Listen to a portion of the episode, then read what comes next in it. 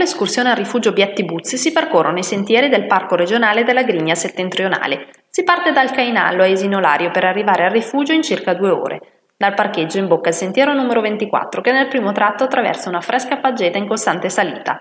Dopo circa 40 minuti risali gli altri gradoni fino ad uscire dal bosco nei pressi della Bocchetta di Prada, con davanti uno splendido panorama sul Monte Croce. Questo valico a 1653 metri era usato come avamposto dei partigiani durante la guerra di liberazione. Prendendo il sentiero di sinistra, dopo pochi minuti raggiunge il bivacco Brigata Poletti, dedicato ai caduti, dove trovi anche alcune panchine per una sosta. Riparti lungo i saliscendi del sentiero che ora si sviluppa lungo il crinale panoramico da cui ammirare scorci sul lago di Como e sui monti che lo circondano.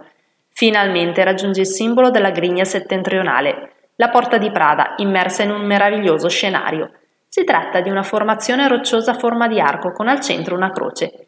Il percorso da questo punto si fa più roccioso con alcuni ghiaioni da attraversare. Ti servirà ancora un'oretta di cammino per raggiungere il rifugio Biattibuzzi a 1719 metri di altitudine.